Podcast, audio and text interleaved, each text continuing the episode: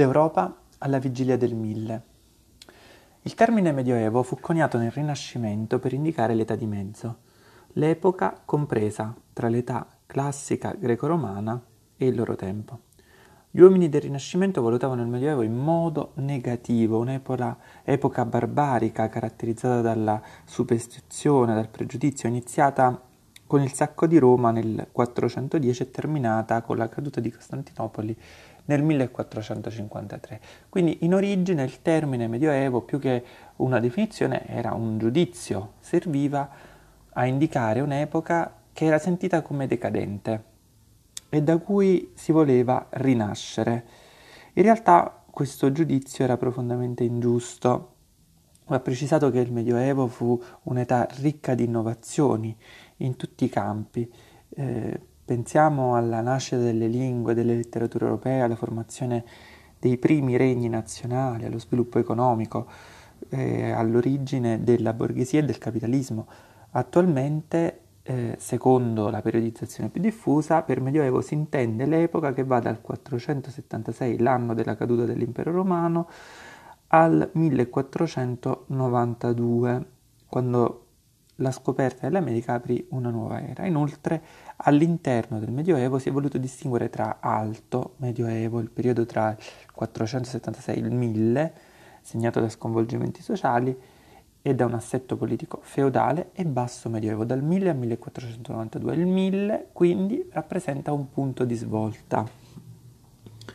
Lo scenario politico in Europa alla vigilia del 1000 era così composto. Va precisato però che ehm, quando parliamo dell'area europea non ci riferiamo all'idea di Europa secondo i criteri attuali, ehm, anzi sarà proprio in questo periodo che cominciano lentamente a imporsi gli elementi che faranno poi l'Europa, dell'Europa quello che è oggi. Alla metà, alla fine dell'età romana non esisteva un'area una comunità unita ehm, che corrispondeva alla nostra Roma, comunità semmai si era raccolta attorno al Mediterraneo e aveva unito popoli europei, africani e asiatici.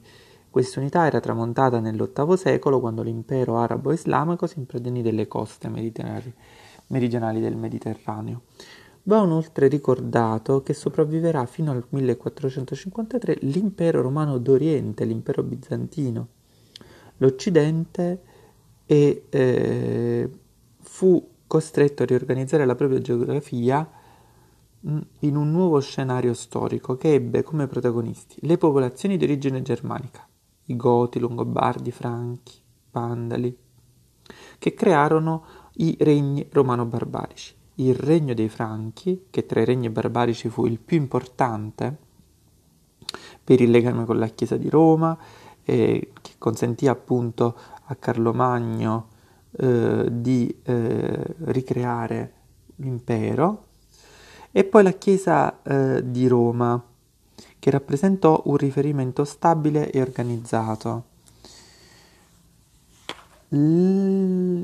Per quanto riguarda l'impero carolingio, il Sacro Romano Impero, Carlo Magno, ricordiamo, fu eh, incoronato imperatore nell'anno 800 da Papa Leone III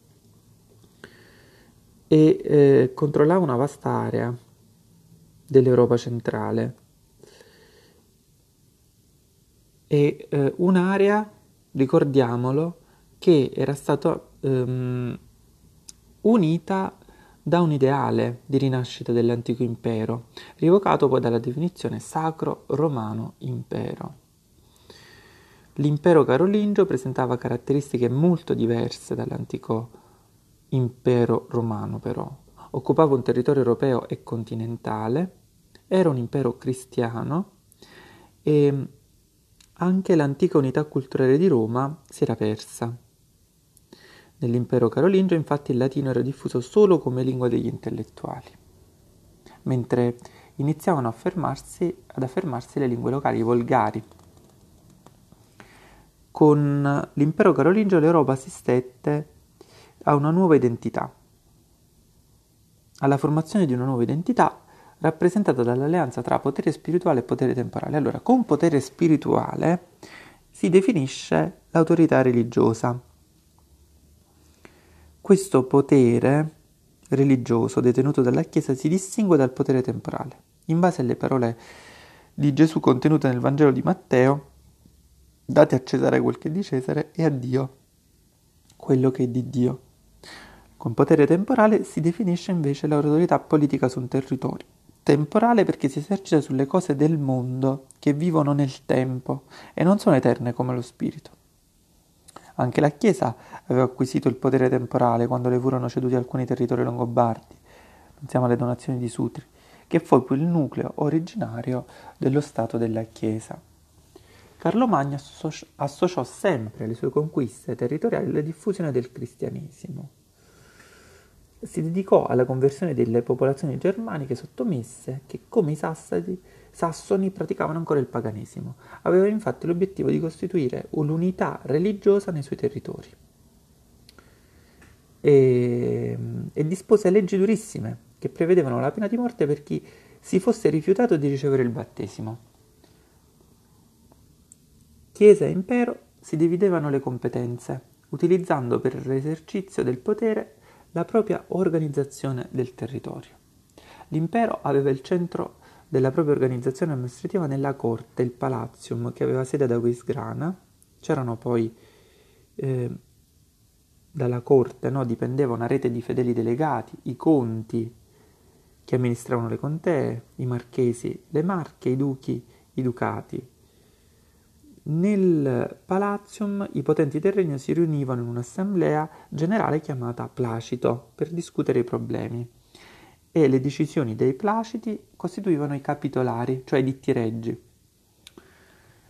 Per evitare abusi, il sistema di Carlo Magno prevedeva una funzione di controllo affidata ai missi dominici, inviati dagli imperatori, un, lau- un laico religioso la Chiesa esercitava il potere eh, ehm, direttamente su una parte dell'Italia centrale e in più però aveva una struttura organizzativa di monasteri governati da abate, parrocchie che formavano le diocesi che erano poi governate dai vescovi. E l'alleanza tra l'imperatore e il papa in nome dell'universalismo politico e religioso comportò una serie di contrasti. L'impero bizantino, che si riteneva l'unico erede dell'antico impero romano, non riconobbe come legittimo l'Augusto imperatore dei Romani, come il Papa aveva definito Carlo Magno.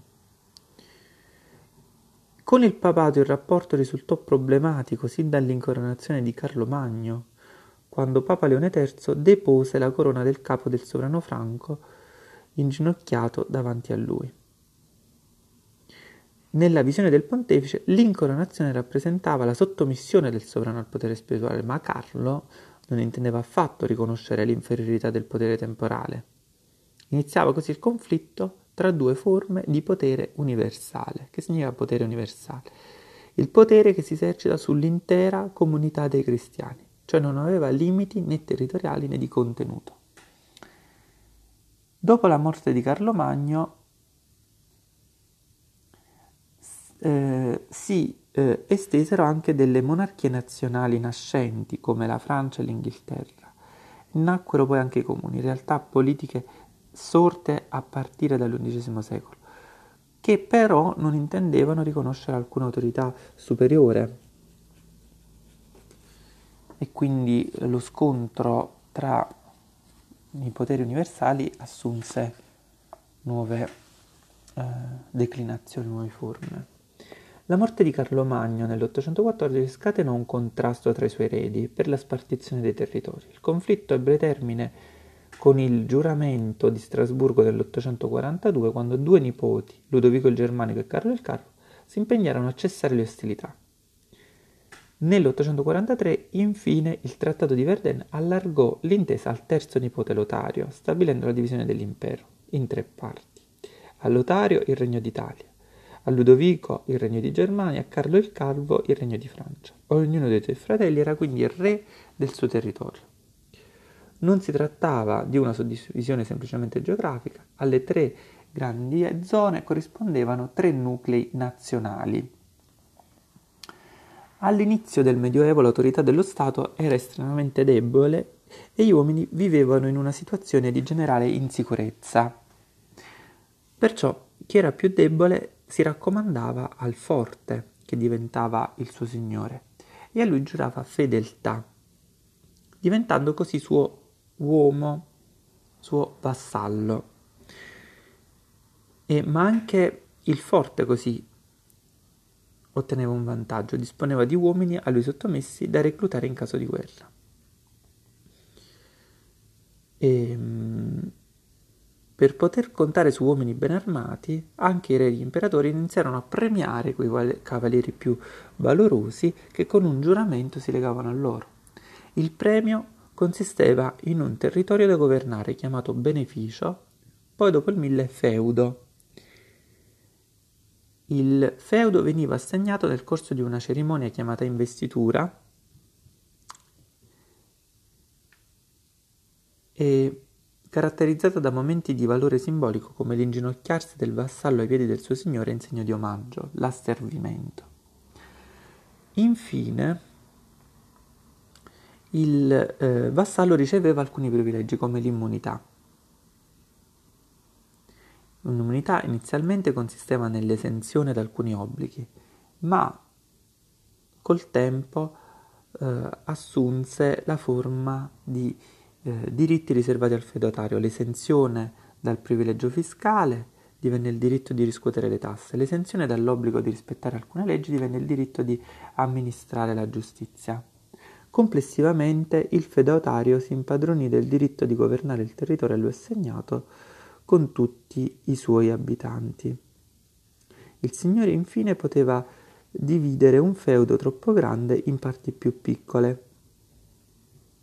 Nel sistema feudale si, una, si creava così una rete di rapporti vassallatici. Questo complesso sistema di rapporti si diffuse lentamente. I grandi feudatari si rafforzarono a tal punto da ottenere nell'877 con il capitolare di Garzì di Carlo il Calvo il riconoscimento dell'ereditarietà dei loro feudi. Il feudalesimo è l'organizzazione economica, sociale e politica sorta in età medievale e fondata su legami di fedeltà e di aiuto reciproco. I grandi feudatari potevano mobilitare i propri vassalli contro l'autorità centrale del re e o dell'imperatore per affermare sempre più la propria autonomia. Questo era un rischio. I sovrani cercarono sempre di eliminare le immunità e i privilegi dei feudatari per limitare il loro crescente potere. Il feudalesimo si diffuse in Europa a partire dal IX-X secolo per giungere a piena maturazione nel XIII. Però è difficile stabilire quando il feudalesimo scomparve.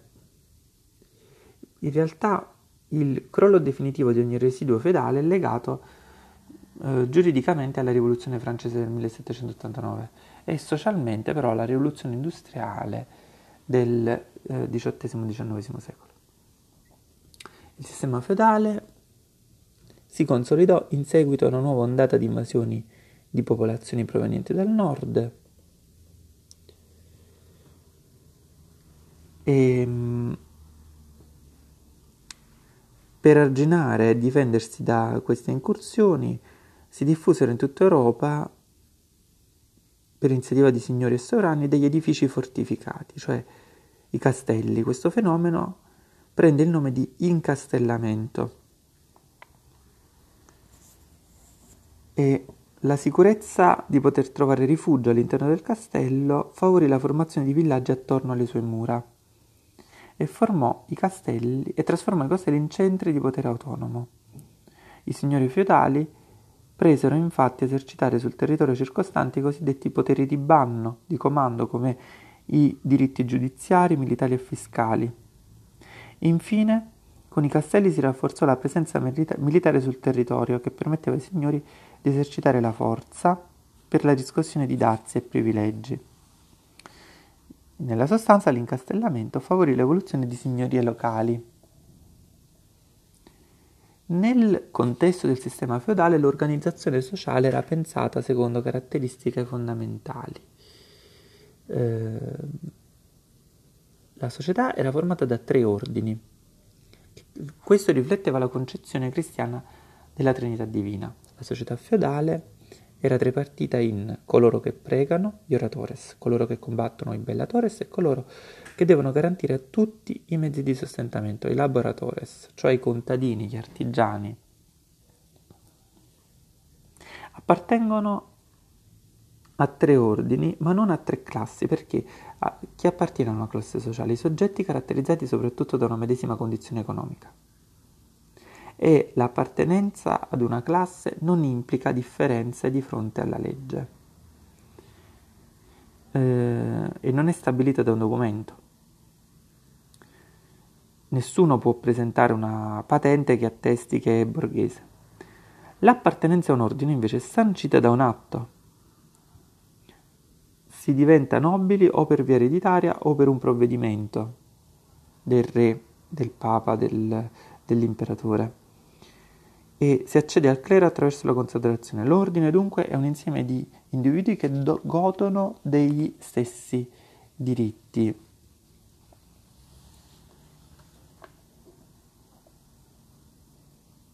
La mentalità medie- medievale è caratterizzata da alcuni, da alcuni elementi l'etica cavalleresca, un senso di paura costante, il tema, poi c'è il tema de- dei miracoli, dei santi, delle reliquie, del tempo.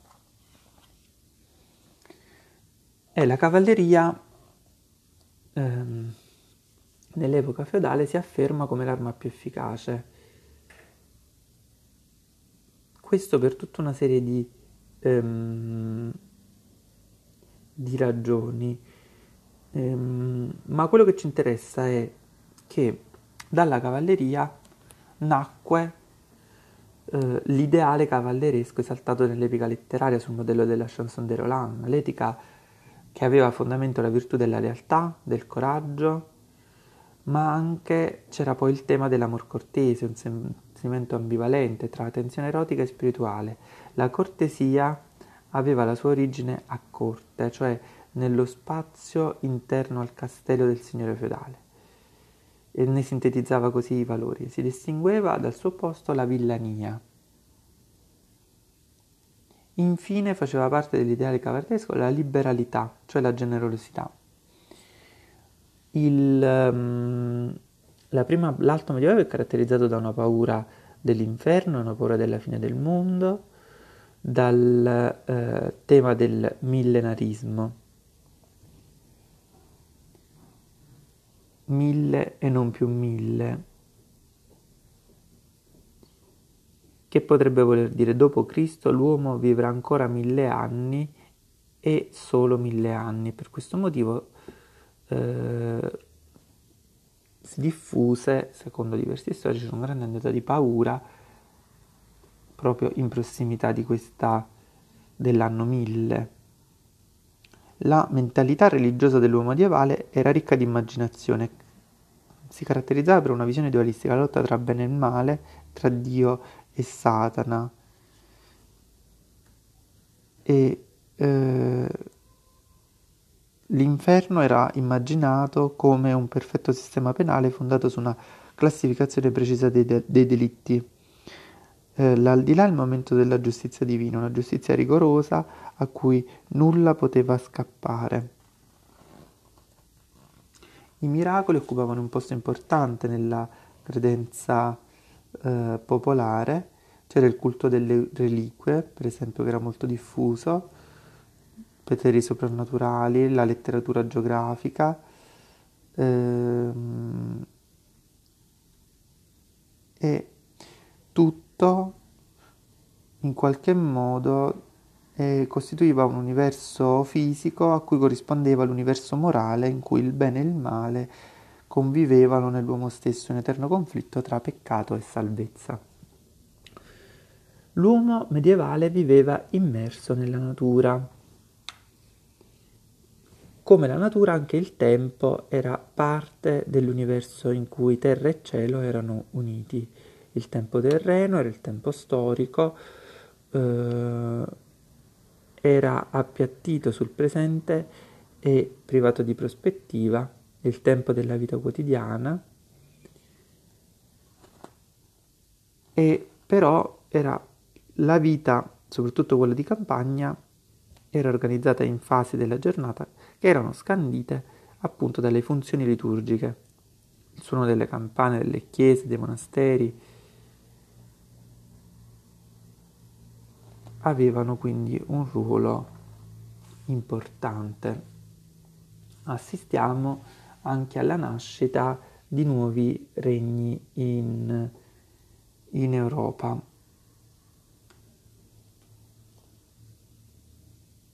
Abbiamo visto che ehm, importante l'affermazione della dinastia di Sassonia. La dinastia di Sassonia. Ottone I ehm, Ottone I che volle affrontare il problema dell'eredità dei feudi sancita nell'877 per eh, il Calvo con il capitolare di Chersì ehm, Ottene, eh, Ottone voleva eh, riaffermare il potere dell'imperatore di disporre del suo territorio. Così, eh, per aggirare la questione dell'eredità dei feudi, decise di concedere i feudi ai vescovi, creò la figura dei vescovi conti. I vescovi, non avendo eredi, non potevano tramandarli alla famiglia. Per impedire al Papa di reagire, Ottone I promulgò il cosiddetto privilegio di Ottone, 962, cioè un documento che stabiliva la necessità del consenso dell'imperatore sulla consacrazione dei papi e inoltre obbligava il Papa a giurare fedeltà all'imperatore.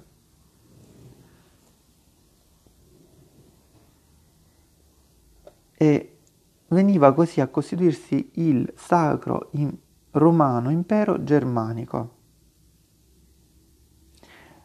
Questo che cosa significava? Si esplicitava la volontà dell'imperatore di sottomettere il pontefice all'interno di un progetto di rinascita dell'impero. Ottone III riprese il progetto di riforma imperiale con la Renovatio Imperi in cui papa e imperatori governassero, avrebbero dovuto governare affiancati. L'imperatore quindi spostò la capitale a Roma e nominò papa Gerberto d'Arillac, suo precettore, che prese il nome di Silvestro II, ma queste iniziative suscitarono l'ostilità della nobiltà romana e tedesca e il giovane imperatore fu costretto a fuggire da Roma e morì poco dopo. In Inghilterra i Normanni imposero un loro re, Canuto il Grande. Alla sua morte ritornò sul trono un re anglosassone, Edoardo il Confessore, che però morì senza lasciare eredi. La corona quindi fu presa da Aroldo, uno dei maggiori feudatari, ma anche il duca di Normandia Guglielmo rivendicò il diritto di successione. Da questo contrasto derivò una guerra che si concluse vittoriosamente per Guglielmo, soprannominato il Conquistatore, e che diede inizio al dominio normanno in Inghilterra.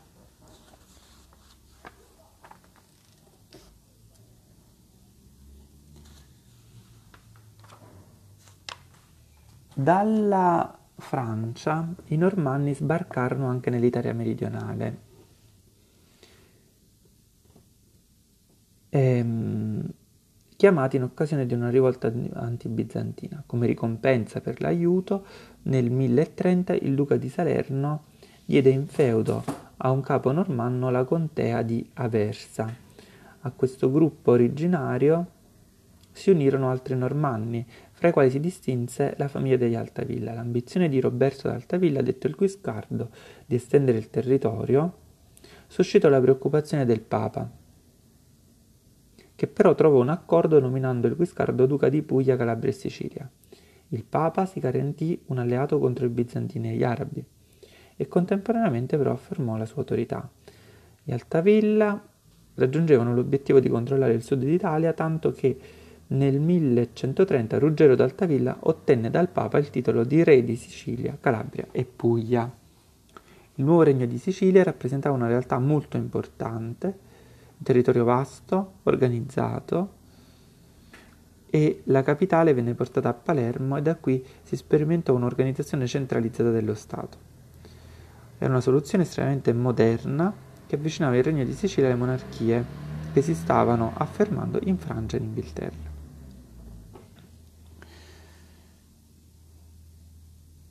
Per eh, controbilanciare la perdita di autorità dovuta all'accresciuto potere dei feudatari, i sovrani europei accentuarono gli aspetti della sacralità della loro eh, persona, nella loro funzione regale, il rito dell'unzione papale durante l'incoronazione di sovrani equivaleva a una sorta di santificazione. In Francia eh, il re si era attribuito poteri miracolosi, taumaturgici, capaci di operare guarigioni. Erano re taumaturghi, come sono stati definiti dallo storico contemporaneo Marc Bloch. Ehm, questo garantiva un, con- un enorme consenso popolare. E come vedremo la sacralizzazione dell'autorità temporale si consoliderà nel tempo, andando a creare uno stretto legame tra trono e altare, che però poi sarà anche l'origine di una forte intolleranza religiosa. Tra IX e X secolo la Chiesa versava in una profonda crisi, tanto al suo livello massimo, rappresentato dal papato, quanto nei gradi inferiori. Il papato vedeva compromessa la sua autonomia anche dalle lotte che le famiglie nobili romane ingaggiavano per fare eleggere papa un loro rappresentante. La creazione di vescovi conti aveva aumentato la corruzione. Per ottenere questo titolo non si esitava a ricorrere alla simonia, cioè l'investimento eh, nell'acquisto di eh, poteri spirituali che venivano considerati al pari di beni materiali. Piuttosto diffuso era il nicolaismo, molti preti infatti convivevano con delle donne.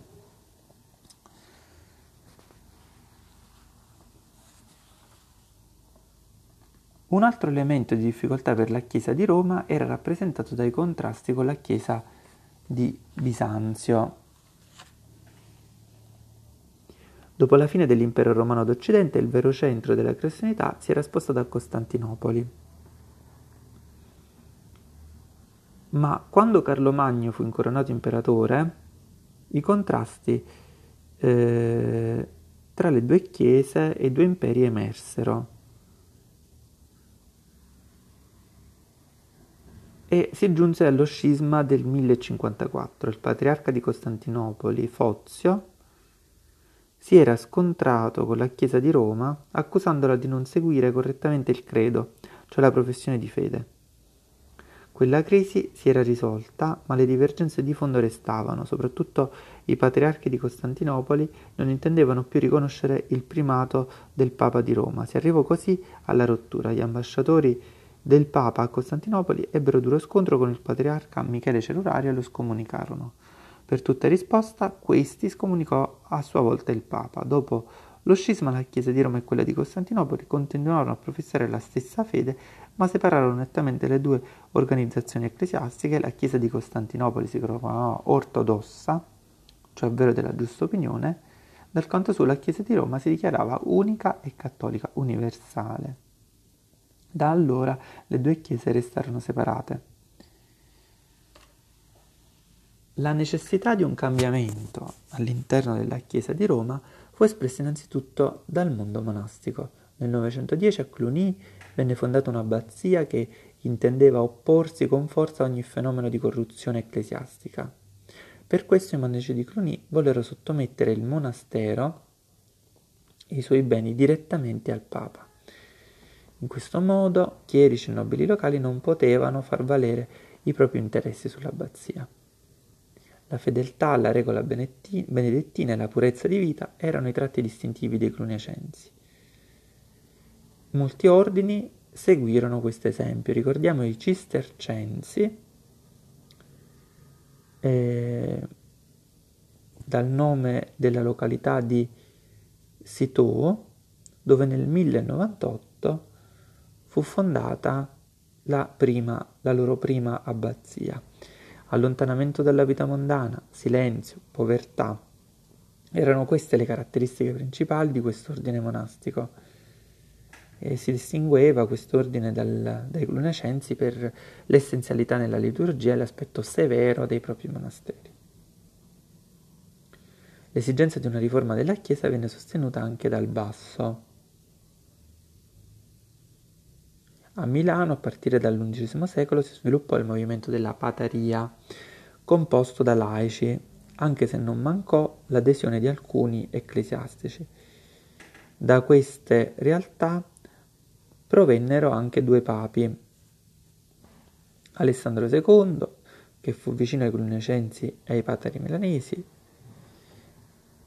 e, e Gregorio VII, il monaco cluniacense il Debrando di Soana, che si impegnò nella lotta alla corruzione e nella volontà di restituire prestigio e potere alla Chiesa di Roma. Era stato lui a consigliare al suo predecessore Papa Niccolò II di stabilire nuove regole per l'elezione papale, convocando nel 1059 a Roma il Concilio Lateranense. Lo scopo del concilio era riaffermare l'autonomia della Chiesa sottraendo la nomina del Papa al controllo dell'imperatore, cioè eh, alle indicazioni dettate dal privilegio di Ottone. Venne quindi deciso di affidare ai cardinali, cioè ai vescovi di Roma, delle città vicine, l'elezione del pontefice. Il momento, inoltre, era particolarmente favorevole per compiere questo passaggio, poiché l'erede al trono imperiale era ancora minorenne e non in grado di di intervenire. Allo stesso tempo, però, si, potevano, si ponevano anche le basi di una grave crisi con l'impero, che avrebbe portato presto a uno scontro lungo e difficile.